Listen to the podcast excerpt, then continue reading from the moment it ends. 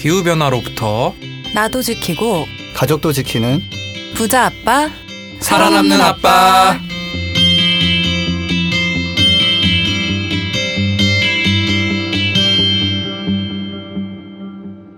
아빠입니다. 기후 변화로 급변하는 경제 산업 구조 속에서 우리들의 가족도 지키고 재산도 지킬 수 있는 방법을 지금부터 알려드립니다. 네, 안녕하세요. 또기 TV 못 나가서 아쉬운 김나연입니다. 네, 화제 또기 TV 당당히 출연한 차윤탁입니다. 네, 그리고 오늘도 이제 지석 쌤이 이제 나라의 부름을 받으셔가지고 네. 못 나오셔가지고 저번 방송 때 또 나오셔서 많은 관심을 끌었던 이인성 캠페이너님 또 다시 모셨습니다. 네, 다시 한번 박수로 모실까요? 네, 안녕하세요. 다시 만나서 반갑습니다. 인성 쌤이 그 주간 전기차 코너 해보시고 나서 이제 지석 쌤을 밀어내고 이 자리를 차지하려고 한다는 그런 어, 얘기도 있어요. 준비를 충실히 하시겠다고. 네, 맞아요. 지석 제가- 쌤이 되게 지금 불안에 네. 떨고 계시다고. 아, 예, 그렇죠. 그럴 수 있죠. 근데 뭐또 지석 쌤은 또 매불 쇼라는 이런 거대한 쇼에 나가 분이기 때문에 지금 또 저희 또 이거 부파살바는 약간 성에 안 찰 수 있거든요. 그리고 저희가 아마 이 방송이 나가는 시점에 이제 네. 부자 아빠 살아남는 아빠 관련 이벤트를 지금 저희 진행하고 있어요. 네네. 가정의 달을 맞아가지고 저희 팟캐스트를 새로 구독하고 그다음에 댓글 남겨주시고 이런 분들한테 저희가 아이들이 읽기 좋은 그림책 같은 걸 보내드리고 있거든요. 네, 책이 총 세 종류인데 네. 모두 좀 탐나는 책이에요. 네. 그리고 이제 또 그런 것도 한번 받아가지고 또 조카한테 주고 이러는 게 또 이제 또 사회생활 아니겠습니까 또. 저도 받고 싶네요. 네, 네, 보고 싶으니까 네, 많은 참여 부탁드립니다. 네. 그리고 저희도 또 이렇게 새로운 댓글 이제 기존 댓글 달아주시면 너무 감사하지만 또 새로운 댓글 보면 약간 새로운 식구가 생긴 것 같은 그런 네, 또 맞아요. 느낌 들고. 가족이 되는 네, 느낌. 그러니까 좀 마음이 좋은데 오늘 또 댓글 한번 이인성 선생님이랑 한번 좀 소개를 해볼까요? 어, 드림 오브 네이처님 댓글 우선 제가 한번 소개를 해드릴게요. 예, 또기 TV를 보셨나봐요. 앞으로 이렇게 보이는 팟캐스트 하셨으면 좋겠어요라고 달아주셨는데 저희 방송 보셨어요 혹시 또기 TV? 전 못 봤습니다. 어 나연 쌤 사진 넣었는데 우리가 특별히 아, 아, 그래요? 알겠습니다. 보러 갈게요. 인성 쌤 왜 웃으시죠? 봤죠? 아, 못 봤어요. 아직 주말에 보려고 제가 리스트에 up해두었습니다. 네, 저희 직원들도 보지 않는 그린피스 유튜브 어떤 모습일까? 않습니다. 저도 주말에 네, 한번 보겠습니다. 듣는 분들 한번 꼭 한번 보셨으면 좋겠고요. 그리고 또 또기 TV 보시고 또 버들님, 또 버들님 우리 또 자주 들어주시는 분인데 에이, 흑흑 붓바 살바 요즘 밀렸다. 얼른 들어야 되는데라고 하는데 부담 없이 나중에 몰아 들으시면 됩니다. 음, 어. 정주행 틀어놓고, 해주세요. 틀어놓고 식사도 하시고 요즘 또 트렌드가 TV 하나만 보지 않잖아요. TV 보면서 스마트폰 하고. 아 맞아요. 그러니까 네 저희 팟캐스트 틀어놓고 잠 잘 오거든요. 아, 왜 이렇게 자폭하세요? 아 자폭 아니에요. 아 자폭 아니고 이제 좀 워낙 편안한 방송이다 보니까 네 한번 들으시면 좋을 것 같고요. 네 구글플렉스님이 또 또기 TV에 댓글 달아주셨는데 이인성 campaigner님 한번 소개해 주세요. 구글 플렉스님 네. 감사합니다. 또기 너무 귀엽고 재밌네요. 크크크 윤탁님이랑 지성님 중간에 가만두지 않겠어라고 하는 것도 꿀잼. 네. 크크크. 석유 문제가 심각하니까 장거리 갈 때는 기차를 타는데 목적지 근처에 기차역이 없을 때는 고속버스를 탈 수밖에 없더라고요. 고속버스가 내연기관 차에서 전기차로 다 바뀌었으면 좋겠네요. 아, 저 이거 너무 공감이 됐는데 음. 와. 저희 지금 모두 여기 있는 분들은 다 내일로 지금 해당이 안 되죠? 나이가 레일로가 뭡니까? 그 청년들이 이제 돼요. 어 돼요? 아니요. 아, 안 되죠. 내일로가 뭐예요? 청년들이 이제 기차를 타고 며칠권인가 이렇게 네, 끊어서 맞아, 맞아, 좀 맞아. 그 전국 코레일에서 곳곳을 아. 예, 다닐 수 있는 그런 건데 네, 네, 제가 친구랑 이제 대학교 졸업할 때 내일로를 가려고 이렇게 찾아봤어요. 네. 막 이제 루트를 다 짜고 있는데 생각보다 기차가 닿지 않는 곳이 많더라고요. 어. 그래서 야 이렇게 가면은 중간 중간에 뭐 이렇게 버스 더 타고 그러면 이제 예산이 오히려 더 커지겠다. 음. 그래서 그냥 내일로를 끊지 말고 우리 기차 탈 땐 기차를 타고 뭐 버스 탈 땐 버스를 타자 이렇게 해서 국내 여행을 했었거든요. 그래서 기후 위기로 사실은 이제 해외 여행보다 국내 여행을 더 우선시해야 되는 그런 시기이기도 하잖아요. 네, 그래서. 고속버스도 정말 얘기해주신 것처럼 전기버스로 바뀌면 저도 네. 더 마음 편하게 좀 이용을 할 수 있을 음, 것 같다는 생각이 바뀔 것 들더라고요. 같아요. 그죠? 트렌드 바뀔 것 같고. 네. 그다음에 이제 또 또기가 뭔지 또 궁금해하시는 분이 있을 텐데 저희 펭귄 인턴이죠 그린피스 그린피스에서 인턴하고 있는 펭귄인데 이제 또 요즘 좀 많이 좀 기가 죽었죠 왜냐면 또 원배라고 또 이제 그 국회의원 나오는 그 캐릭터가 생겨가지고 좀 많이 밀리긴 했는데 아주 좋으니까 한번 궁금하신 분 한번 보셨으면 좋겠어요 네 그리고 인성 쌤도 고속버스 전기화 관련해서 또 하실 말씀이 있을 것 그렇죠. 같아요. 네. 저희가 작년 초부터 이제 모든 버스가 전기버스로 바뀌도록 지자체에 요구하는 캠페인을 계속 했었고 여기에는 고속버스도 물론 포함이 되고요. 저희가 타고 다니는 모든 버스가 이제 재생에너지로 충전이 가능한 전기버스화로 된다라고 하면 사실 사람들이 승용차로 소비하는 석유보다 버스 한 대가 소비하는 디젤이 정말 많거든요. 음. 그래서 중국 같은 경우에도 버스를 전기화하는 거를 가장 급선무로 하면서 엄청나게 석유 수요를 줄였 었어요. 네. 그래서 같은 고민을 안고 계속 요구를 하고 있는데 사실 좋은 소식들도 꽤 많이 들렸고 네. 네. 근데 더 많이 지켜봐야 될 것 같습니다. 그리고 많은 분들이 전기차보다는 그 전기버스를 많이 먼저 접하시는 것 같아요. 잘 모르시겠지만 음. 우리 서울시에 전기버스 많이 다니잖아요. 맞아요. 맞아요. 네. 저희 회사 앞에도 뭐 노선 두 개인가 네, 정도가 전기버스죠. 1711인가? 네, 약간 쾌적하고 약간 조용한 느낌 나는 거 보면 네. 전기버스인 경우 많아요. 그리고 또 원은성 님이 유튜브에 댓글 달아 주셨는데 어, 처음 달아주신 네, 건가요? 김난선 한번 소개 부탁드립니다. 네, 홍수 그 예상 에피소드에 달아주셨는데 네. 안녕하세요. 저희 삼촌이 테슬라 전기차를 구입했는데 한번 시승해 보니까 진짜로 좋아요. 이렇게 남겨주셨어요. 와. 네. 첫 댓글 너무 감사드리고 네. 아, 전 이거 너무 공감. 삼촌분이 좀 힙하신 분인 것 같아요. 그런가 봐요. 네, 용돈 많이 주실 것. 근데 일단 전기차를 한번 타봐야 일단 타보거나 운전을 해봐야 정말 느낄 수 있는 거잖아요. 네. 그리고 뭐 지금 테슬라 전기차 되게 많이 늘어나는데 사실 현대 전기차나 이제 GM 볼트 같은 거 되게 많이 다녀요. 저는 사실 현대차 전기차를 자주 네. 빌려서 이용을 하고 있어요. 음 그렇습니다. 하여튼 원우성님 댓글 감사하고요. 삼촌분한테도 좀 저희 팟캐스트 추, 추천 부탁드립니다. 또 최유아님이 댓글 달아주셨네요. 한번 이인성 캠페이너님 한번 소개 부탁드립니다. 어, 최유연님 댓글 읽어드리겠습니다. 네. 드디어 팟캐스트에서 찾았네요. 팟캐스트에서 서비스가 안 돼가지고 유튜브로 보다가 또 네이버 오디오 클립으로 보다가 드디어 팟캐스트로 듣습니다. 네, 저희가 애플 팟캐스트 방송하다가 이제 좀 뭔가 사고가 있어가지고 안 되다 다시 라이브가 돼요. 그래서 애플 핸드폰 갖고 계신 분들은 또 이제 어, 팟캐스트에서 저희 거 검색해서 또 들을 수 있으시다는 거. 네. 근데 정말 감사하네요. 이렇게 네. 여러 번 검색해서 또 와주시고 네. 이어서 또 읽어드리면 붓바살바 때문에 채널 몇 군데를 헤매고 다녔는지 몰라요. 1회부터 정주행하다가 지금 27회 듣고 이- 있어요. 얼른 따라잡겠습니다. 아 정말 와, 감사합니다. 조금 네. 감- 진짜. 이 네. 방송 때문에 이렇게 몇 군데 채널을 찾아다녀 주신 게 진짜 말로 다 표현을 못할 정도로 너무 감사하고 저희는 진짜 이런 구독자분들 덕분에 늘 힘을 얻고 있다고 말씀을 드리고 싶습니다. 네, 그리고 또 이제 인상적인 이제 아이디의 댓글 달렸습니다. 신봉동 스펀지밥. 아, 네. 저희 거 보고 잊혀지지가 않는 어, 거예요. 스펀지밥 대단하죠. 네. 네, 스펀지밥 대단한 친구인데 네, 가능하면 빠지지 않고 들으는 빼꼼 청취자입니다. 예, 방송 초반에 지석쌤이 농사에 관심 있다고 남겨봅니다.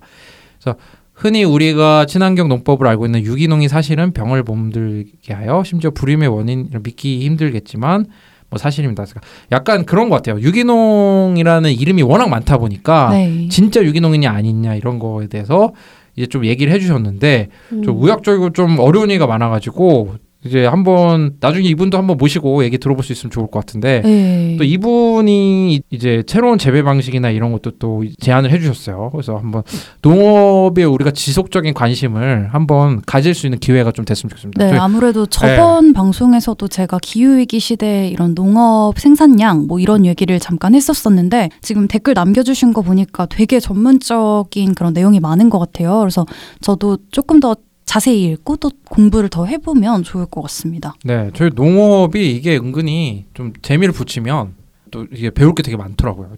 방식도 그렇고 또 농업이 이제 인류의 역사랑 계속 발달해 왔지 않습니까? 요즘 또 옛날처럼 농업 짓는 게 아니라 뭐 귀농하시는 분들도 많고 네, 그래가지고 댓글 감사합니다. 그럼 저희 전하는 말씀을 듣고 본격적으로 오늘 어떤 소식을 다뤄볼 예정이죠? 새로운 보고서를 인성쌤이 가져오셨다고 들었어요. 아, 저희 새로운 보고서 입수하는 거 굉장히 좋아합니다. 네, 그래가지고 또 여기 이인성 선생님께서 혹시 뭐 그린피스 외에 또 소개한 곳 있습니까? 김재수 선생님한테 뭐 밤에 카톡으로 보내가지고 잔이 아. 이 보고서 읽어봐 이런 거 아니, 아니죠? 네. 아 다행히 없고요. 네. 근데 워낙에 또 저희 지석 쌤께서 좋아하시는 단체에서 굉장히 간단한 보고서를 하나 따끈따끈하게 4월 말에 업로드를 해가지고 제가 그거를 가지고 왔습니다. 저 간단 보고서 좋아합니다. 네, 저 5페이지 간단하니까 더못 좋네요. 읽어요. 네, 어, 오, 5페이지 딱, 네. 딱이네요. 네, 간단 보고서. 네, 알겠습니다. 네, 그러면 저희 전하는 말씀 듣고 보고서 한번 자세히 보도록 하겠습니다. 플라스틱으로 넘쳐난 대한민국. 일회용 플라스틱 없는 장보기가 불가능할까요? 대형마트가 변하면 가능합니다. 그린피스의 플라스틱 제로 캠페인을 검색해 대형마트의 플라스틱 제로를 요구하세요.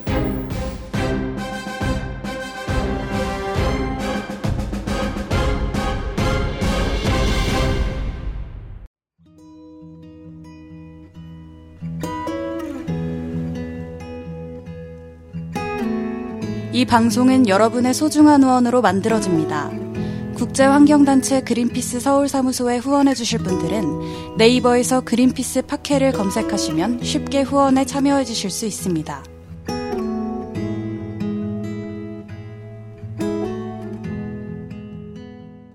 네, 저희 오늘 메인 소식 다루기 전에 약간 좀 흥미로운 소식이 있다면서요.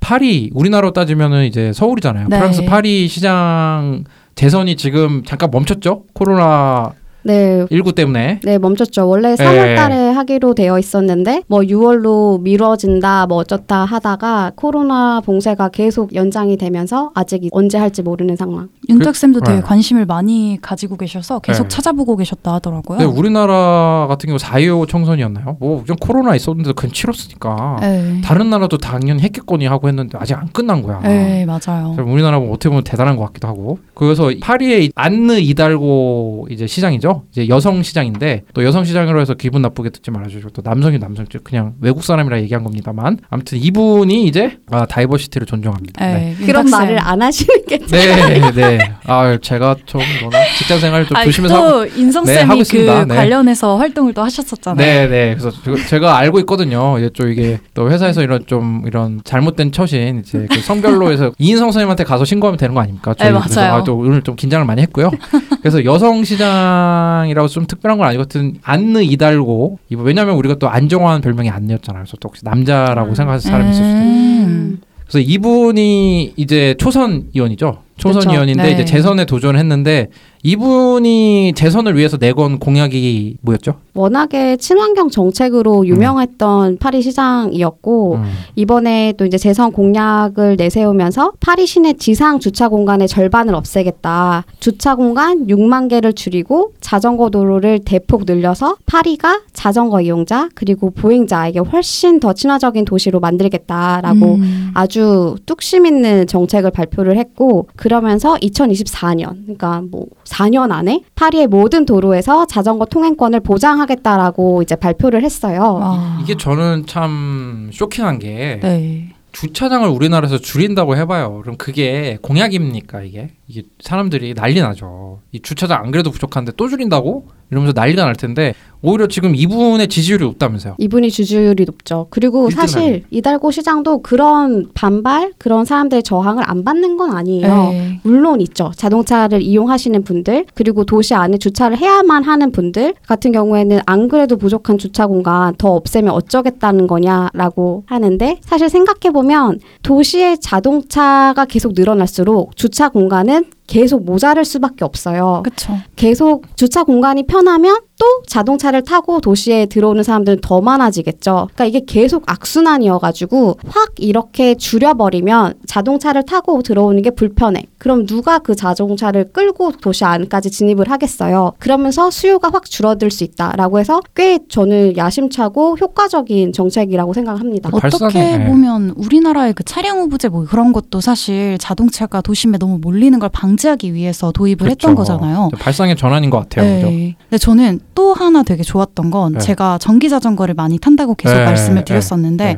실제로 서울에서 뭐 주말이나 이럴 때 여기에 있는 음식점을 갔다가 저기에 있는 카페를 가고 싶을 수도 있잖아요. 그래서 뭐 두세 개 역 정도의 거리를 자전거를 타고 이동을 할 때가 되게 음. 많아요. 근데 그럴 때마다 사실 전용 자전거 도로가 없어서 자동차 도로인데 자전거 우선 도로로 달리는 경우도 많고 근데 그런 경우에 자동차들이 배려를 물론 잘해주시는 운전자분들도 계시지만 그렇지 않은 분들도 많아서 조금 힘들 때가 있고 음. 또 차선이 버스가 이제 음. 정차하는 차선인 경우도 많아요. 맞아요. 그래서 또 불편하기도 하고. 근데 또 인도 옆에 자전거 도로가 따로 있는 경우에는 시민분들이 이제 보행자분들이 그쪽으로 걷는 경우가 또 있더라고요. 그래서 음. 이렇게 좀 약간- 자전거만 정말 다닐 수 있는 도로가 넓어진다면 네. 좀 저도 더 편하지 않을까라는 생각이 들어요. 그러니까 서울에서도 그 박원순 시장님이 이 자전거 도로 많이 올렸어요. 그래서 제가 정말 정말 어려웠던 게 그 자전거 도로 넓혀갔는데 제가 불법 주차 한번 해가지고 불법 주차 아니고 그 자전거 도로에다가 이제 모르고 주차했다가 과태료를 한번 낸 다음에 정말 많이 뼈저리게 반성을 했어요. 아까 무슨 말씀 드리고 싶었냐면 제가 과태료 낸 거를 말씀드리고 싶지 않고요.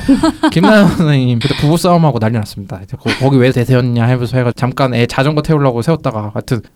그게 아니라 우리나라는 좀 제약이 있는 거잖아요 아직. 네, 근데 그쵸. 이제 파리에서는 이게 100% 자전거 도로를 만든다는 거 아니에요? 그러니까 자전거로 다 갈 수 있다. 네, 4년 안에. 네, 그래서 요즘 또 전기 자전거가 또 어마어마하게 좀 시장이 컸다면서요. 뭐 유명한 네. 브랜드도 생기고. 그렇죠. 근데 그 그걸 소개해드리기 앞서서 네. 정말 나연 쌤의 의견에 너무 공감을 하는 게 네.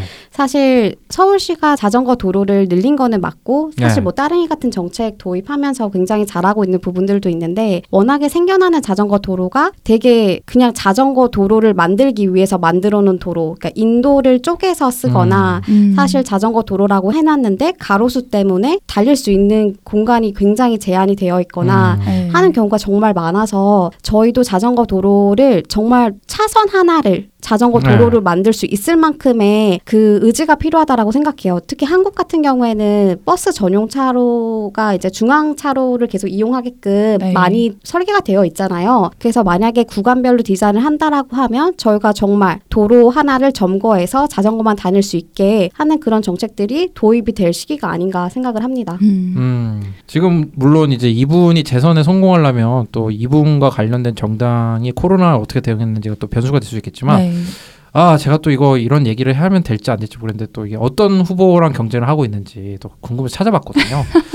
아 또 가십이라 이거 제가 말하고 좀 그랬지 모르겠는데 그, 아 다티 전 법무장관이라고 네. 이제 이분이 여성 법무장관인데 미녀 법무장관으로 언론에 많이 화제가 됐어요. 저는 뭐 외모로 차별하거나 그런 사람이 절대 아니라는 거 이인성 선생님 앞에서 다시 말씀드리지만 그런 얘기를 하시는 게 이상하다라는 걸 아, 다시 예. 아니 언론에 그렇게 소개가 돼가지고 네네. 언론에 소개가 돼가지고 근데 이분이 또 약간 뭔가 프랑스 사회에 잔잔한 파문을 많이 일으켰던 이제, 뭐 네. 자식을 출산했는데 아버지가 이제 사르코지 전 대통령의 남동생으로 추정된다라고. 프랑스 언론에서는 사실 그런 거를 터치 안 하거든요 사생활이라. 근데 이 분은 유독 그런 거, 또 여성이라 그랬을 수도 있고 뭐 이민자라 그랬을 수도 있고 약간 또 그럴 수가 있는데 하여튼 이분이 지금 2등으로 엄청 경쟁이 심한데 이제 어떤 분이 될지 진짜 귀추가 주목됩니다. 우리 나중에 뭐 선거가 하면 되면은 이분들 공약도 한번 비교해 보는 거 괜찮을 것 같아요. 오 재밌을 것 음, 같네요. 재밌을 것 같네요. 그리고 알겠습니다. 정말 이 코로나로 인해서 워낙에 다 유럽 국가들은 많이들 뭐 왕래가 불가능할 정도로 정, 사회적 거리두기 다 재택 예. 그 봉쇄여가지고 이동도 쉽지 않은 상황에서 이 자전거가 정말 떠오르고 있어요. 네. 요즘 뭐 다 수요 소비 이런 거 다 줄었는데 전기 자전거가 아주 불티나게 팔리고 있다라고 해요. 정말 음. 없어서 못 팔 정도로. 그래서 최근에 자전거계 테슬라라고 불리는 반무프 이 네. 자전거에 대해서 알고 계시는 분들이 있을 수도 있을 것 같아요. 네. 저희 붓바살바 구독자 여러분들은 네. 워낙에 기후 위기 관련해서 관심이 많으신 분들이고 실제로 행동을 하고 계시는 분들이 많다라고 생각을 해서 네. 그래서 이 자전거 업체 같은 경우에도 상당히 원래 되게 고가의 자전거를 만드는 이 브랜드였는데 보급형 자전거 모델도 이제 물 들어올 때 노 젓고 나가야죠. 좋아요. 그래서 네. 많이 출시를 하고 상당히 자전거를 주요하게 이동 수단으로 실험해 보는 정책들을 유럽 국가들에서는 많이 실험을 하고 있는 것 같아요. 어, 네. 예를 들어서 뭐 어떤 지원책이 있습니까? 전기 자전거 관련한? 있죠. 그래서 뭐 전기차 보조금인 것처럼 영국이나 프랑스에서는 어, 전기 자전거를 이제 구입 시에 보조금을 주기도 하고 네. 어, 영국 같은 경우에는 자전거 출퇴근 제도라고 해가지고 자전거 구매할 때 25% 이상을 이제 회사가 지원을 해주거나 네. 아니면 이거를 급여에서 매월 절 차감되는 할부 구매로 유도를 하거나 해가지고 뭐 시민들 그리고 직장인들 그리고 음. 자기네들 회사원들이 자전거를 선택해가지고 출퇴근을 할 수 있게 음. 많이 지원을 네네. 하고 있는 네. 중이고요. 그러면 자전거 일반 자전거나 전기 자전거 둘 다 이제 이런 혜택을 누릴 수 있다는 거네요. 네네. 근데 뭐 이제 전기 자전거 같은 경우에는 아무래도 그냥 일반 자전거보다 좀 비싸니까. 그렇죠. 가격이 그리고 좀 출퇴근하려면 약간이라도 모터가 있는 게. 좋으니까 네네. 그 전기 자전거를 선택하는 시민들이 많아지고 있는 것 같습니다. 또 저는 자전거 하면은 네. 이런 좀 안 좋은 추억이 있어요. 자전거 도둑 이런 이제 영화도 있잖아요. 이탈리아 옛날 영화. 자전거 저 도둑. 자전거 처음 배웠을 때 네. 자전거를 도둑 맞았어요. 그 실제로. 자전거는 사실은 자전거 도둑분들의 시야에는 길에 서 있으면 그게 다 자기 거라고 생각해요. 그 안장도 그렇고 안장 그냥 순식간 빼가고 이게 되게 이제 저도 유럽에 좀 살아봤지만 네. 해외 같은 게 되게 심해서 어. 아니, 주인이 바퀴를 빼갖고 들어가요. 훔쳐가기 전에 내가 빼갖고 들어갔다가 나서 끼겠다. 근데 이제 제가 이야기를 왜 하냐면 자전거 도둑분들이 호황일 것 같지만 그렇지가 않다고. 전기 자전거 같은 게 좀 더 보안이 더 좋대요. 어. 이게 뭐 전기가 붙어 있어가지고 뭐 경보음이 미친 듯이 울린다거나. 맞아요. 저 예. 아 그걸 제가 제대로 읽고 왔으면 네. 소개를 해주셨을 텐데 네. 제가 슥 보기만 해가지고 제대로 읽은 척 해보세요. 네. 제대로 읽은 책을 하자면 이 네. 반무프 같은 경우가 네. 그 프로그램으로 되게 유명해진 자전거 도난. 업체예요. 도난 왜냐면 방지. 비싸니까 네. 전기 자전거 자체가 비싸니까. 맞아요. 워낙 비싸서 그 뭔가 GPS 네. 같은 게. 부착이 되어 위치 있어가지고 추적을 할 수 있도록. 네 그래서 도난이 됐다라고 하면 이제 막 그냥 얘- 얘기 안 하니나 못하네요. 그- 그냥 무료 자전거를 제공해주는 식으로 그 프로그램 어, 운영을 아예- 하고 아예 있다는 도둑 식으로. 맞으면? 네, 네. 그렇게 제가 읽었는데 이거는 만약에 사실과 다르면 잘라주시는 걸로. 아니 아니요. 댓글을 근데 남겨주시는 걸로. 네, 근데 이게 도난 관련 게 사실은 전기 자전거 사는데 많은 학창 시절 다 추억이 있지 않나요? 자전거를 도난 맞거나 저 같은 경우 무슨 일이 있었냐면 중학교 때 네. 그 소지품 검사를 한 번 하는데 어떤 친구 가방에서 책은 한 권도 안 나오고 그 자전거 체인 끊는 절단기 그거 하나만 나온 사건이 있었어요. 그래서 하나 나온 진짜로요? 네, 진짜로. 그 그래서 그 친구 이제 결국에는 중학생인데 이제 파출소 한번 탐방 갔다 오고 막 그랬다는. 예, 뭐 전설적인 얘기죠. 근데 웃을 웃을 일이 근데 아니에요. 이제 전기 자전거를 고민하니까 그 비싼 자전거를 샀다가 도난 받으면 어떡하냐 근데 그런 것도 많이 대비가 돼 있다는 거. 네. 그리고 우리나라에서도 또 보조금 같은 거 준다면서요. 그쵸. 세종시에서 처음으로 아마 시작을 했었던 것 같은데. 네. 지석 쌤이 계신 세종시. 아, 그렇죠. 지호쌤이 지금 나라의 부름을 갖고 가시는 네. 네. 그래서- 입대하신 건 아니고. 그 만약에 이게 좀 성인분들을 대상으로 한다는 게 좀 아쉽기는 하지만 네. 만 19세 이상 성인일 경우에는 뭐 매달 매달인 것 같아요. 추첨을 통해서 300명을 선정해가지고 1인당 30만 원씩 지원을 하겠다라고 했고 이걸 더 앞으로 확대할 예정이라고 해요. 아, 성인 대상일 수밖에 없는 게 전기 자전거나 전기 킥보드 뭐 이런 거는 사실 면허가 있어야 되는 거잖아요. 그래가지고 아. 아. 마 이렇게 되지 않았을까 싶기는 해요. 저는 이걸 더 활성화시킬 수 있는 방법 제가 갖고 있어요. 청와대 담당자분들이 들어주시면 좋겠는데 뭐 말도 안 되는 얘기고요. 이게 전기 자전거를 면허증 이런 건 아니고 그 자격증처럼 저도 지금 이 얘기를 하려고 음. 했어요. 네. 그래서 더 나이의 상한선을 낮춰서 좀 이용을 할 수 있도록 안전하게. 요즘, 예, 저애 키우잖아요. 저 줄넘기가 자격증 있어요. 음. 아, 줄넘기 자격증 따기 힘듭니다. 자전거 자격증 만들어 버리고 막 해버리면 자격증만 줘야 자전거 탈 수 있다 그러면은 학부모님들이 또 이제 학원도 생기고 뭐 뭐좀더 호응이 되지 않을까. 그리고. 오히려 막 이렇게 되면은 뭐 헬멧이나 이런 안전 보호 장비도 훨씬 더 착용이 활성화될 수 있을 것 같아서 오히려 나이는 낮추고 이제 운전 면허가 아닌 면허를 만들면 어떨까 싶기도 하네요. 음. 맞습니다. 저 아까 반무프 네. 도난 방지 시스템에 대해서 이제 말씀을 드리다가 제가 확실치 않다라고 했었는데 제가 아주 막간을 이용해서 확인해 본 결과 약간 소개를 해드리면 좋을 것 같아서 말씀을 드리면 반무프 영업팀에서 나오신 건 아니죠?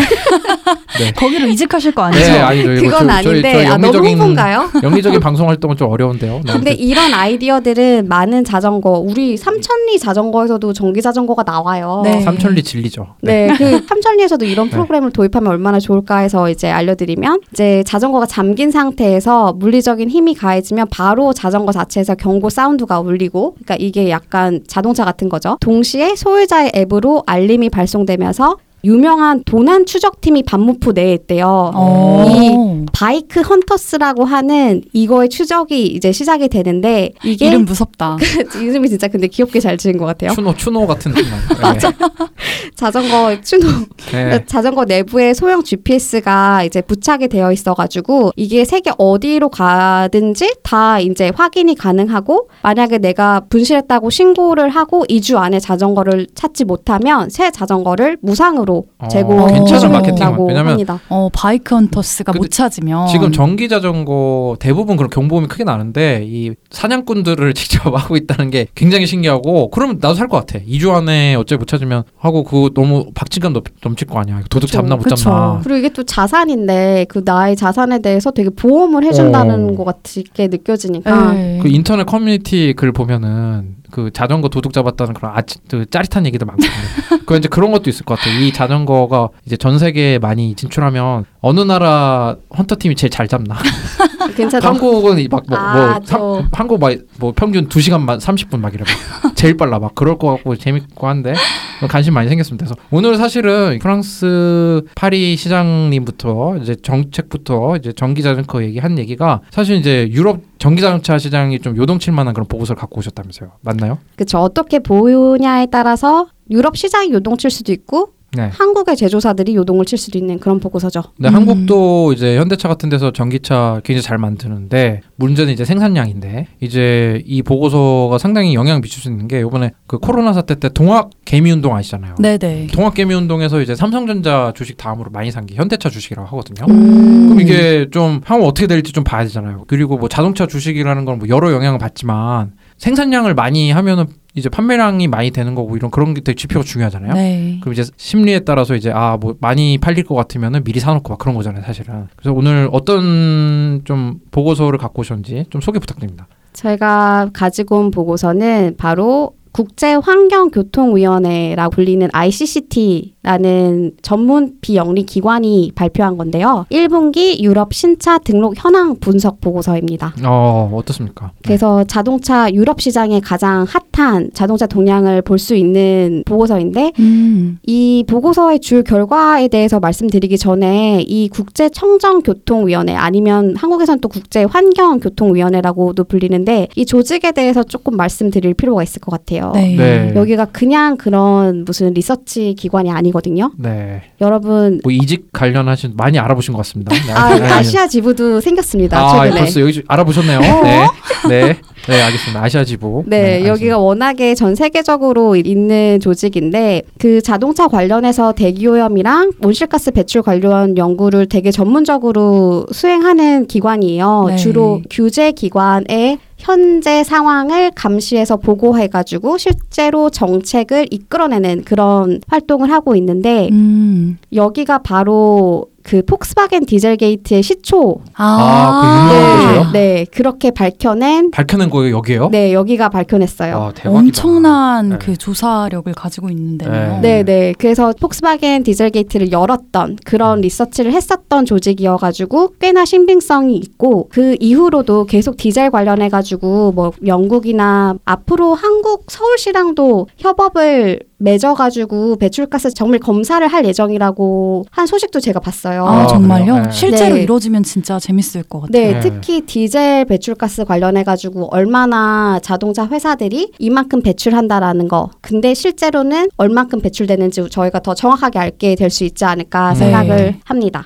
그래서 일단 다시 보고서의 내용으로 인- 돌아가면 결론은 굉장히 단순해요. 네. 코로나 자동차 수요가 굉장히 침체됐음에도 불구하고 전기차 같은 경우에는 사상 최대 시장 점유율을 달성을 했다. 음. 유럽 같은 경우에는 3월 달에 자동차 신규 등록이 2019년에 비해서 절반이 감소가 됐어요. 네. 그리고 1분기 대비해서도 30%가 이제 감소가 됐고 그럼에도 불구하고 제조업체들의 평균 전기차 비중이 올해 1분기에 10% 이상 이제 육박하고 있다. 네. 라는 그런 결과였습니다. 어, 어디선가 들어본 소식 같은데요. 지난 코너에서 얘기했던 것 같은데. 네, 그거의 네. 연장선 그렇긴 하죠. 그렇게 하죠. 인석쌤 좀 당황했어요. 내가 당황했는데, 근데 사실은 거기에서 조금 더 들어가려고 네, 맞아요. 거잖아요. 사실 인성 쌤이 수치를 되게 많이 가지고 오셨거든요. 근데, 예, 그렇죠. 이제 그러니까 저번에 영국 위주로 받긴 했는데 네. 그러니까 유럽 전반적으로 그렇게 늘었다는 거죠. 그렇죠. 네, 현대차는 어떻습니까? 그래서 유럽, 유럽에서 네. 유럽 시장 우리가 왜 관심 있겠어요?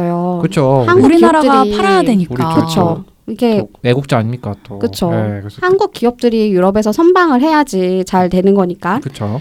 그러면 유럽에서 한국 기업들은 어떻게 하고 있냐 이제 봤더니 네. 현대차 같은 경우에는 작년 1분기에 전기차 비중이 7% 정도에 이제 불과했었는데 1분기 통틀어서 올해는 이제 9%, 3월만 보면 11% 정도로 음. 점유율이 확 늘었고요. 아, 유럽에서 이렇게 많이 팝니까? 그쵸. 한국에서 유럽에- 어떻습니까? 한국은 정말 이게 일단 기아차까지 말씀드리고 네, 네. 한국 말씀드리겠습니다. 예. 기아차 같은 경우에는 작년 1분기 때 현대차랑 동일하게 7% 정도였는데 예. 이번 1분기 때는 더 많이 이제 늘었어요. 유럽에서 10 네, 유럽에서 12% 와. 차지했습니다. 네.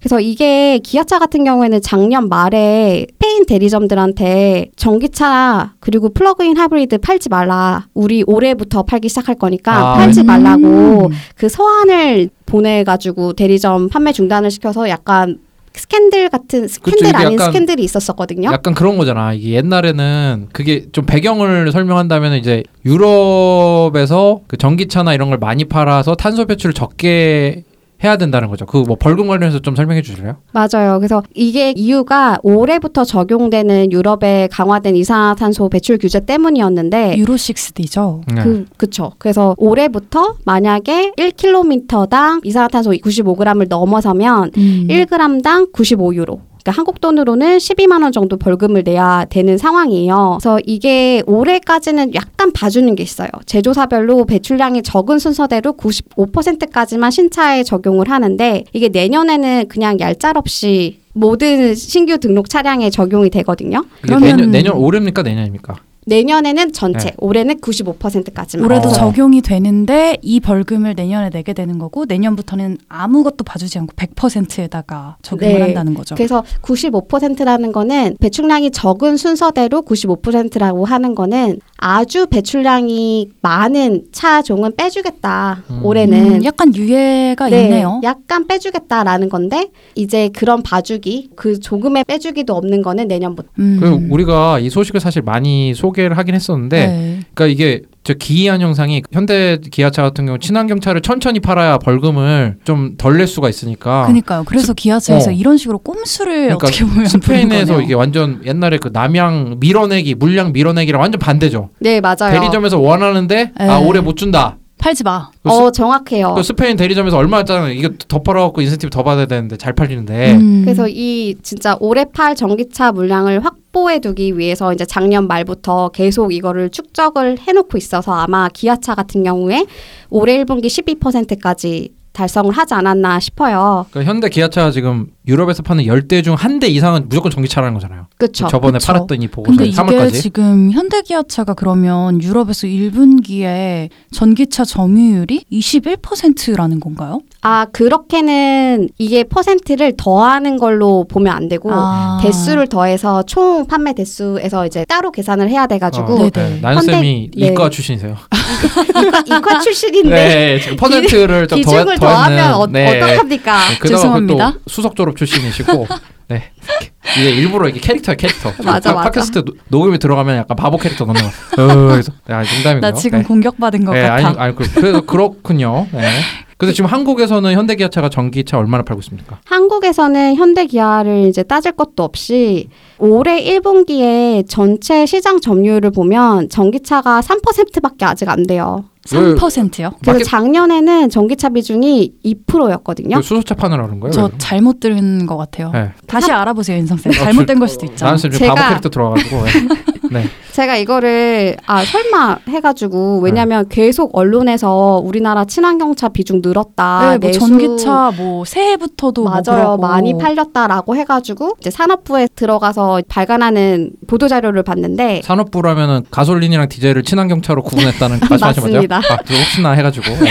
맞습니다. 네. 그 산업부고요. 그래서 여기에 봤더니 우리나라에서 친환경 차라고 하는 대부분은 거의 하이브리드여가지고 하이브리드까지 다으면 퍼센테이지가 좀 높게 보이는데 네. 사실 저희가 말하는 무공해차라고 하는 거는 정말 봐주고 봐주고 봐주, 봐줘서 수소차랑 플러그인 하이브리드까지만 쳐준다라고 하더라도 올해 1분기 3%밖에 안 되는 상황이에요. 이거 진짜 어, 심각하네요. 유럽은 뭐 전기차만 봐도 지금 퍼센테이지가 9% 12%인데 그왜 왜 이런 거죠? 이제 한국도 탄소 배출을 많이 줄이기로 약속을 했잖아요. 파리 기후 협약이나 이런. 그러면은 한국 기업인데 왜 한국에서는 전기차를 덜 팔고 엄청 큰 SUV 내놓잖아요. 사실 기후 위기를 펠펠 뭐 있죠? 펠. 예, 예. 예. 이 기업들이 기후 위기를 지금 인지를 못하고 있을 수가 없는 거잖아요. 지금 유럽에서 이렇게 하고 있을 수가 있는데 예, 당연히 인식을 하고 있고 너무 책임감이 부족한 거 아닌가요? 정작 예. 우리나라는 뜨거워지는데 막 기여를 해도 된다는 건지 이게 참 기업들의 책임감 문제라고만 보기에는 그렇죠. 산업부가 있으니까. 산업부, 환경부,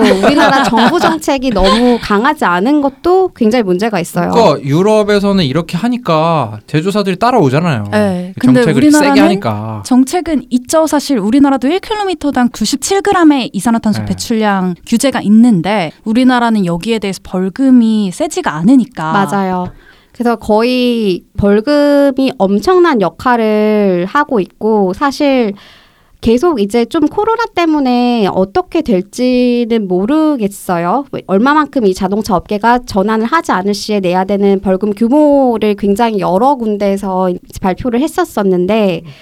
아마 이게 예년 판매율이랑 자동차 포트폴리오로 추산을 하는 거기 때문에 이제 기간마다 예측이 조금씩 달라요. 근데 가장 최근 자료를 보면 자동차 기업들 특히 이제 현재 산업 구조를 유지할 경우에만 올해 약 20조 원, 147억 유로를 유럽에서만 내야 된다. 그리고 현대기아차 같은 경우에도 1조 원 이상의 벌금을 납부할 수도 있다라고 아, 하니 지금 현대 기아차가 이 새로운 유로 기준을 충족할 가능성이 있습니까 없습니까? 그러니까 전기차를 많이 팔아야 되는 거죠. 전기차를 많이 팔아야 돼요. 지금 만약에 이 상태로라고 하면 기아차 같은 경우에는 킬로미터당 평균 3g을 감소해야 되고 현대차는 6g을 더 줄여야 되는 상황이에요. 그래서 아. 이렇게 되면 당연히 벌금을 물겠죠. 그래서 뭐 꽤- 얼, 얼마 정도 벌금이 예상이 되죠? 그거를 제가 정확하게 계산을 해보지 않았어요. 네. 근데 이제 그런 컨설팅 그룹 같은 데서 발표하는 것들을 보면 어, 유럽에서만 올해 1조 원 이상 벌금을 납부하게 될 거라고 현대 해요. 기아차가요? 네, 현대 기아차. 이게 실제로 뭐 1조 원 이상 벌금 내면은 버는 게 없는 거 아닙니까? 그러면은 이게 완전히 뭐 아무리 열심히 벌어봤자 벌금 다 내면은 남는 게 없을 수도 있겠네요. 동학. 개미들 어떻게 해? 그러니까요. 네, 그래서 그렇네. 이게 기업들이 장기적인 관점을 가지고 사업을 어떻게 구성할 것인지를 정말 고, 고민을 해야 되는 이유가 여기에 있어요. 그래서 피아트 같은 경우는 워낙에 뭐 전기차 모델도 없고 자기네들이 이 유럽 기준을 맞추는 게 거의 뭐 불가능하다. 네, 피아트보다는 현대 훨씬 낫다. 예, 그렇죠. 그래서 얘네들은 뭔가 할 수 있는 게 없는 거야. 네. 그래서 작년에 테슬라 한테 이제 수억 유로를 지불을 하면서 테슬라가 전기차 판매하고 남은 그 탄소 배출권을 사기로 했었거든요. 음... 아, 지- 네, 진짜로요? 그런 식으로 그 기업들이 이제 합작을 해가지고 그러니까 테슬라는 앉아서 돈을 버는 거죠. 전기차 그러네요. 팔아서 돈 벌고 우리 전기차 많이 그냥 파니까 하면서 맞아요, 그것까지 팔 수 있는 거잖아. 덤으로. 맞아요. 그래서 아, 이게 무슨 망신이야. 그러니까- 자기 차는 팔 대로 팔고 남의 차 팔고 받은 거를 탄소 이제- 배출권을 사가지고 예. 그 벌금을 이제 깎으려고. 예. 그러니까 유럽 연합에 벌금을 내는 것보다 이게 경제적이다 해서 이렇게 사는 것도 있고 아이고. 이게 사실 기업들이 정말 전환을 할 수밖에 없는 상황이 돼버린 거죠. 차라리 그 네. 벌금을 내느니 연구개발비에 더 투자하는 게 훨씬 이득인 거니까. 음. 그 누가 보면은 또 그렇게 생각. 테슬라가 뭐 유럽 거 아니야? 그래서 막 특혜 주는 거 아니야? 그렇게 생각할 수 있지만 아니죠. 미국? 겁니다. 아니죠, 미국 거죠. 네, 미국 거죠. 예. 우리나라도 빨리 대비가 돼야 되는데. 근데 제가 봤을 땐 이게 굉장히 큰 스캔들인 것 같아요. 네, 왜냐면은 맞아요. 옛날에 이제 우리나라 국민들이 이제 그런 의혹 많이 제기했거든요. 이게 현대차가 내수랑 수출이랑 품질 차이가 난다. 음, 이런 아, 얘기를 그런 얘기 꾸준히 해왔는데 들어봤었어요. 지금 이것도 비슷한 게 내수는 탄소 배출 많이 하는 차를 팔고 유럽에서는 이제 탄소 배출 적게 하는 차를 더 많이 판다는 거는 이거 모순이죠. 그쵸. 그쵸. 예. 그리고 이게 정말 좀 안타까운 게 현재 유럽 시장을 보면 전기차 시장이 정말 커진 정말 선도하고 있다라고 하는 곳들을 보면 전부 다 정부 차원에서 내연기관차 퇴출 계획을 밝힌 곳들이에요. 음, 그러니까 뭐 저희가 너무나 잘 아는 뭐 노르웨이 전기차 너무 잘 나간다라는 거 너무 많이 들으셔서 아- 아실 텐데 노르웨이도 2025년 이후에는 이제 신규 내연기관차 판매 금지를 하겠다라는 식의 계획을 논의 중이고 네덜란드도 그렇고 영국도 2035년, 프랑스는 2040년 이렇게 다 이제 계획들을 발표를 한 바 있었는데 이런 국가들에서 정말 전기차 시장이 커지고 있어요. 그러니까 확실하게 정부가 장기적인 신호를 주니까 정말 기업들은 여기에 맞출 수밖에 없고 그게 그냥 비전뿐만 아니라 정말 이런 벌금 을 부과하는 정도의 강력한 정책이 개입이 되니까 변화를 할 수밖에 없는 구조죠. 우리가 뭐 이런 얘기 하잖아요. 네. 사실 뭐 일회용 플라스틱 문제 얘기를 할 때 뭐 개인의 노력도 중요하지만 뭐 그걸 개인의 사용의 문제로 치부할 수는 없고 그럼, 사실은 이런 이제. 걸 이렇게 사용할 수밖에 없게 만드는 이제 정부와 기업에 되게 요구를 하는데 그렇죠. 오늘 인성쌤이랑 얘기를 하고 나니까 이런 전기차, 내연기관차 이런 전환의 문제는 사실 제가 아까 기업 저는 정부와 기업이 똑같이 좀 책임을 가지고 행동을 해야 된다고 생각을 해서 말씀을 드렸는데 정부가 더 좀 선도적으로 이런 정책을 이끌고 나가야 되는 부분이겠네요. 그리고 북유럽에서 또 이제 이 지석쌤이 와서 또 짜증을 한번 내줘야 되는데 그 추워서 자동차 배터리 방전되지 않나요? 그러면 또 지석쌤이 와가지고 배터리 좋은 거라고요 하면서 짜증 내야 되는데 그런 네. 북유럽에서 어마어마하게 좀 늘고 있죠. 맞아요. 그 거기에- 뭐 현대차 많이 팔고 있고 네. 그죠? 음.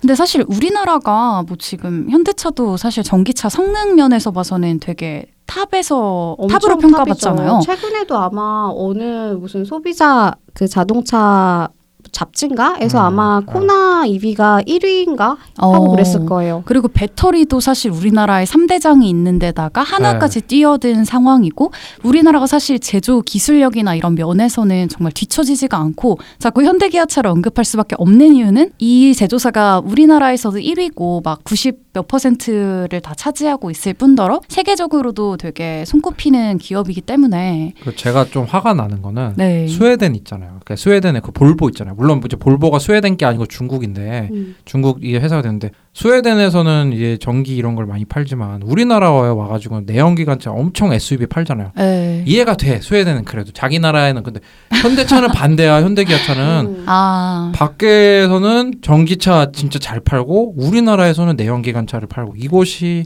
그러니까 이게 네. 정말 유럽 같은 데서는 그 안 팔면 벌금을 내야 되니까 어떻게든 물량을 확보해 가지고 수출을 해야만 하는 거죠. 실제로 전기차 수출량이 상당히 늘었어요. 음. 한국에서. 저는 진짜 놀랐던 게 처음에 인성쌤이랑 막 이런 얘기를 할 때 유럽이랑 우리나라랑 그 이산화탄소 배출량 기준이 그렇게 크지가 않다는 거였어요. 근데도 이렇게 차이가 날 수 있다는 게 더 놀라운. 그 지금 코로나 19 때문에 네. 막다 제조업 다 죽겠다라고 하면서 막 밑에 이제 협력업체 평상시에 잘 챙겨주지도 않다가 이제 얼마나 이 협력업체랑 벤더랑 이런 갈등이 좀 워낙 유명하잖아요. 근데 그러다 지금 요즘 칼럼 나온 거 보고 깜짝 놀랐어요. 왜요? 지금 자동차 산업을 살리기 위해 자동차를 사는 세금을 인하해주거나 음, 보조금을 어, 줘서 자동차를 사야 된다. 윤탁 쌤이 이 얘기하셔서 네. 또 하나 얹자면 네. 이게 얼마 전에 또 산업통상자원부랑 환경부랑 이제 자동차 제조사들이랑 또 미팅이 있었다면서요. 음. 맞아요. 근데 이게 2014년에 이제 올해까지 적용되는 그 이산화탄소 배출량 기준을 정했었는데 이거를 새로운 기준을 더 진보한 그런 기준을 적용을 해야 되는 시기인데 이제 코로나19 때문에 힘들다. 이거 유예시켜 달라. 이렇게 얘기를 했다는 거예요. 근데 말이 안 되는 게 2014년부터 지금까지면 뭐 5, 6년의 시간이 있어서 맞아요. 충분히 이러한 배출량을 맞출 수 있도록 전환을 할 수 있었음에도 불구하고 이건 정말 코로나19를 핑계로 이렇게 얘기하는 거라고밖에 해석이 되지 않더라고요. 그- 그리고 전 세계적으로 이 그 한국의 자국 자동차 산업 보호가 악명이 높거든요. 음. 관세 부과나 이런 거로 우리가 충분히 시간을 줬죠. 그죠? 충분히 시간을 줬고 하- 개발도 했고 그리고 그 기준이란 게 그냥 정부가 마음대로 한 게 아니라 그러니까 이번에도 정말 배출가스 기준 2021년부터 새롭게 적용돼야 되는 거에 대한 논의를 보면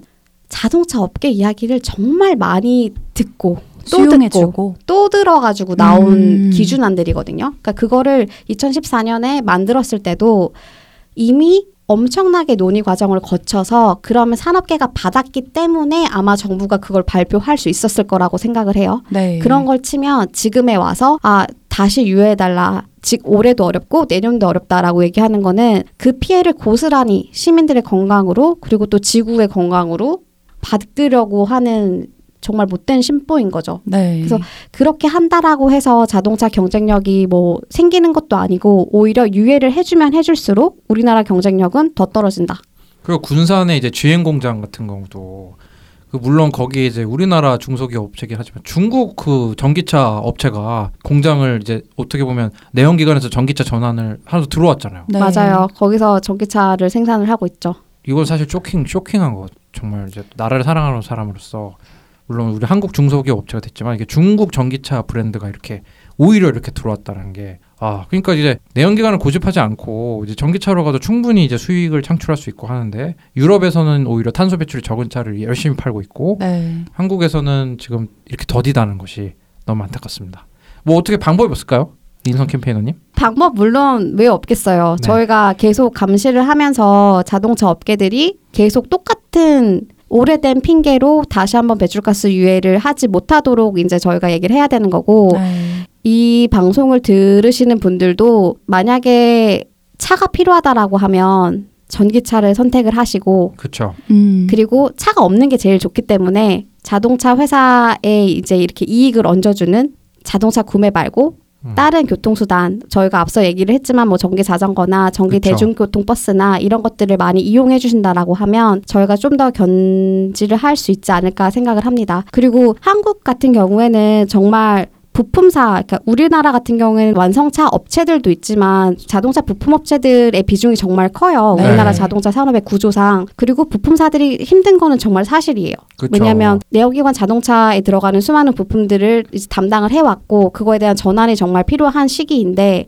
그래서 작년에도 그렇고 재작년에도 그렇고 부품사들의 미래차 경쟁력이 너무 없다라고 해서 계속 이제 문제가 되었던 거에 대해서 정부도 그렇고 그 완성차 업체 들도 그렇고 지원을 어느 정도 했었는데 네. 이게 너무 단기 유동성을 막는 그런 지원에 그치다 보니까 실제로 부품사들의 제대로 된 전환을 이끌어내지 못했어요. 근데 정말 이 부품사들이 미래차로 먹고 살 수 있게 하려고 하면 여러 모델의 전기차가 출시되는 것만큼 중요한 게 그 모델의 생산 대수가 늘어야 돼요. 음. 생산 대수가 늘어야 그 부품을 팔아가지고 먹고 살 수 있는 거거든요. 근데 지금은 되게 어쩔 수 없이 전기차가 트렌드 라는 거는 알고 있기 때문에 제조사들이 한두 개씩 전기차 라인을 늘리고 있기는 하지만 이것도 네. 물론 중요한 거긴 하지만 그 전기차 자체를 생산을 늘려야 된다라는 거. 그게 정말 중요하다라고 강조를 하고 싶어요. 그거야말로 자동차 부품사 그리고 자동차 기업들 둘 다 먹고 살 수 있는 구조이지 않을까 생각을 합니다. 뭐 좋은 말씀 해주셨는데 정부가 앞장서야 됩니다. 왜냐하면은 이- 저희가 자동차를 세금을 깎아줘야 된다. 자동차를 사면은 뭐 지원금을 줘야 된다. 그런 전기차 말고 이렇게 내연기관차에 그러는 게 아니라 이 R&D 비용 있잖아요. R&D 비용을 이런 협력업체나 이 자동차 업체 특히 이런 거에다가 많이 지원을 해서 전기차 시대로 가도 이제 큰 충격을 받지 않도록 이런 전환을 해주는데 비용을 많이 투입해야 되는 건데 이게 뭐 새로운 게 아니에요. 옛날에도 이제 우리나라에 뭐 공예 산업 같은 게 있어요. 공예 산업 같은 거를 이제 새로운 산업으로 전환하게끔 이제 정부에서 계속 지원금을 줬었거든요. 네. 우리 뭐 쌀 같은 경우도 쌀 농사가 지나치게 뭐 많거나 이러면은 또 작물을 바꿀 때 또 이런 보조금을 주거나 해요 정부가. 네, 맞아요. 근데 이 자동차에는 유독 약간 좀 지나치게 산업계의 그 대변하는 모습을 보여주는 것이 아닌가라는 좀 강한 의문이 좀 들고 있어서 너무 아쉽습니다. 맞아요. 그래서 특히 지금 뭐 코로나발 경제 위기로 벌써 뭐 자동차 개별 소비세이나 뭐 취득세이나 해달라고 네. 막다 하고 이미 뭐 열렬히 세일 들어가고 했잖아요. 음. 네, 그런 걸 같은 방식으로 옛날에 경제 위기를 타개했던 방식으로 그렇게 할 게 아니라 이런 지원들이 전기차, 무공해차에 몰려야지만 정말 우리한테도 좋고 자동차 음. 회사들한테도 좋고 부품사에도 좋은 그런 선순환을 만들 수 있지 않을까 생각을 합니다. 왜냐하면 사실 이런 위기가 또 닥쳐오지 말라는 법이 없잖아요. 네. 그러니까 지금 당장 눈앞에 있는 것만 좀 치우고 아 됐다 끝났다 할 게 아니라 정말 인성쌤 얘기해주신 것처럼 앞으로도 정말 미래의 경쟁력이 있고 또 지속 가능한 그런 산업으로 전환을 시킬 수 있도록 정부가 좀 더 나서야 되지 않을까 싶습니다. 네, 오늘 이인성 캠페이너님 좋은 말씀 해주셨는데요. 이인성 캠페이너님이 또 몸담고 있는 팀의 광고를 한번 듣고 네. 돌아와서 오늘 마무리하도록 하겠습니다.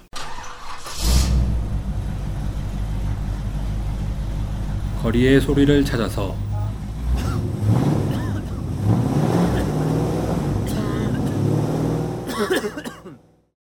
이 소리는 기후 위기를 심화시키는 내연기관차가 매캐한 매연을 뿜으며 지나가는 소리입니다.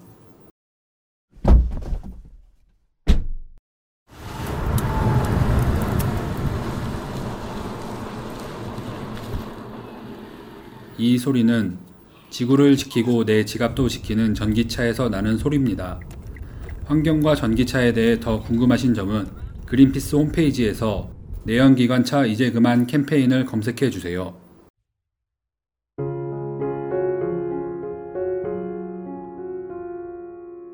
부자 아빠 살아남는 아빠는 애플 팟캐스트, 구글 팟캐스트, 팟빵, 파티, 앵커, 오디오 클립 등을 통해서 들으실 수 있습니다. 방송에 대한 의견이나 참여를 원하시는 분들은 gkr 그린피스.org로 메일을 보내주시면 저희가 정기적으로 확인하겠습니다. 부자 아빠 살아남는 아빠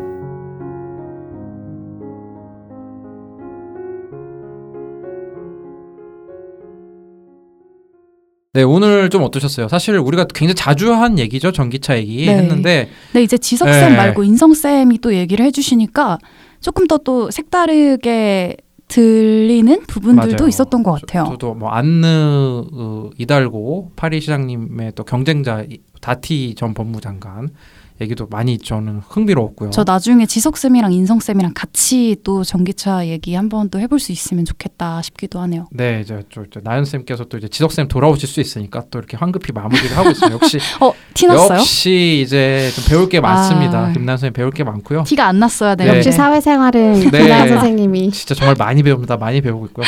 네, 오늘 인성 쌤께서 이제 저, 저 김지호 쌤이 사실은 뭐 생각도 안 날 만큼 이렇게 진짜 잘 메꿔 주셔가지고 네. 좋고 근데 특히 또 사실은 이제 중요한 캠페인 하고 계시잖아요. 그쵸. 전기차 이인성 캠페이너님 전기차가 우리나라 몇 퍼센트 대시까지 되는 게 목표죠? 100%죠. 100%죠. 100% 얼마나 전환이죠. 전환이죠. 100%될 때까지 계속 그린피스 다닐 수 있는 거 아니에요. 저는 어젠더가 중요합니다. 인성 쌤 못 갑니다. 인성 쌤 진짜 자동차 부럽습니다. 수도 절반으로 줄이고 네. 다니는 자동차는 전부 100%로 네, 정말 오늘 또 재미있는 얘기 들었고 그다음에 현대차 또 우리나라 국민들이 많이 관심 있는 기업이잖아요. 네. 또 같이 성장해온 기업이고 많이 이제 투자하신 분들도 많고 이제 유럽의 규제가 진짜 강해지고 있고 코로나 속에서 전기차만 유독 성장을 하고 있는데 이 상황에서 산업부의 이제 좋은 정책과 이런 결정이 좀 나왔으면 좋겠습니다. 오늘 방송 나와주셔서 이인성 캠페인을 정말 감사합니다. 정말 감사합니다. 네, 마지막으로 팟빵 뮤직의 홍원님의 어, 노래 소심 한번 듣고 마무리할 수 있도록 하겠습니다. 다음 주에 좀 더 재밌는 소식 갖고 오십니까, 김난 선생님?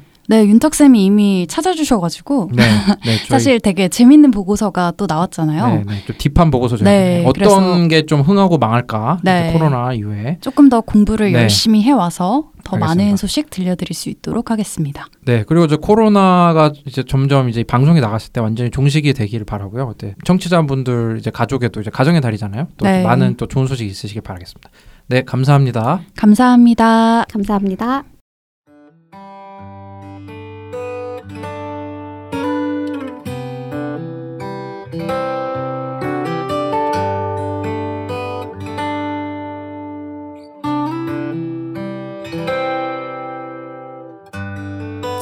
많아지는 건 마음이 흩어지고 있다는 거겠죠. 가슴이 아파오는 건 마음이 어긋나 버림이란 거겠죠 진실을 얘기해 줄래요? 어떤 말도 쉽게 믿어버린 나니까 쓰러져 버릴 날 알아요. 몇 번이고 이러는 나예요. 그래요 내게는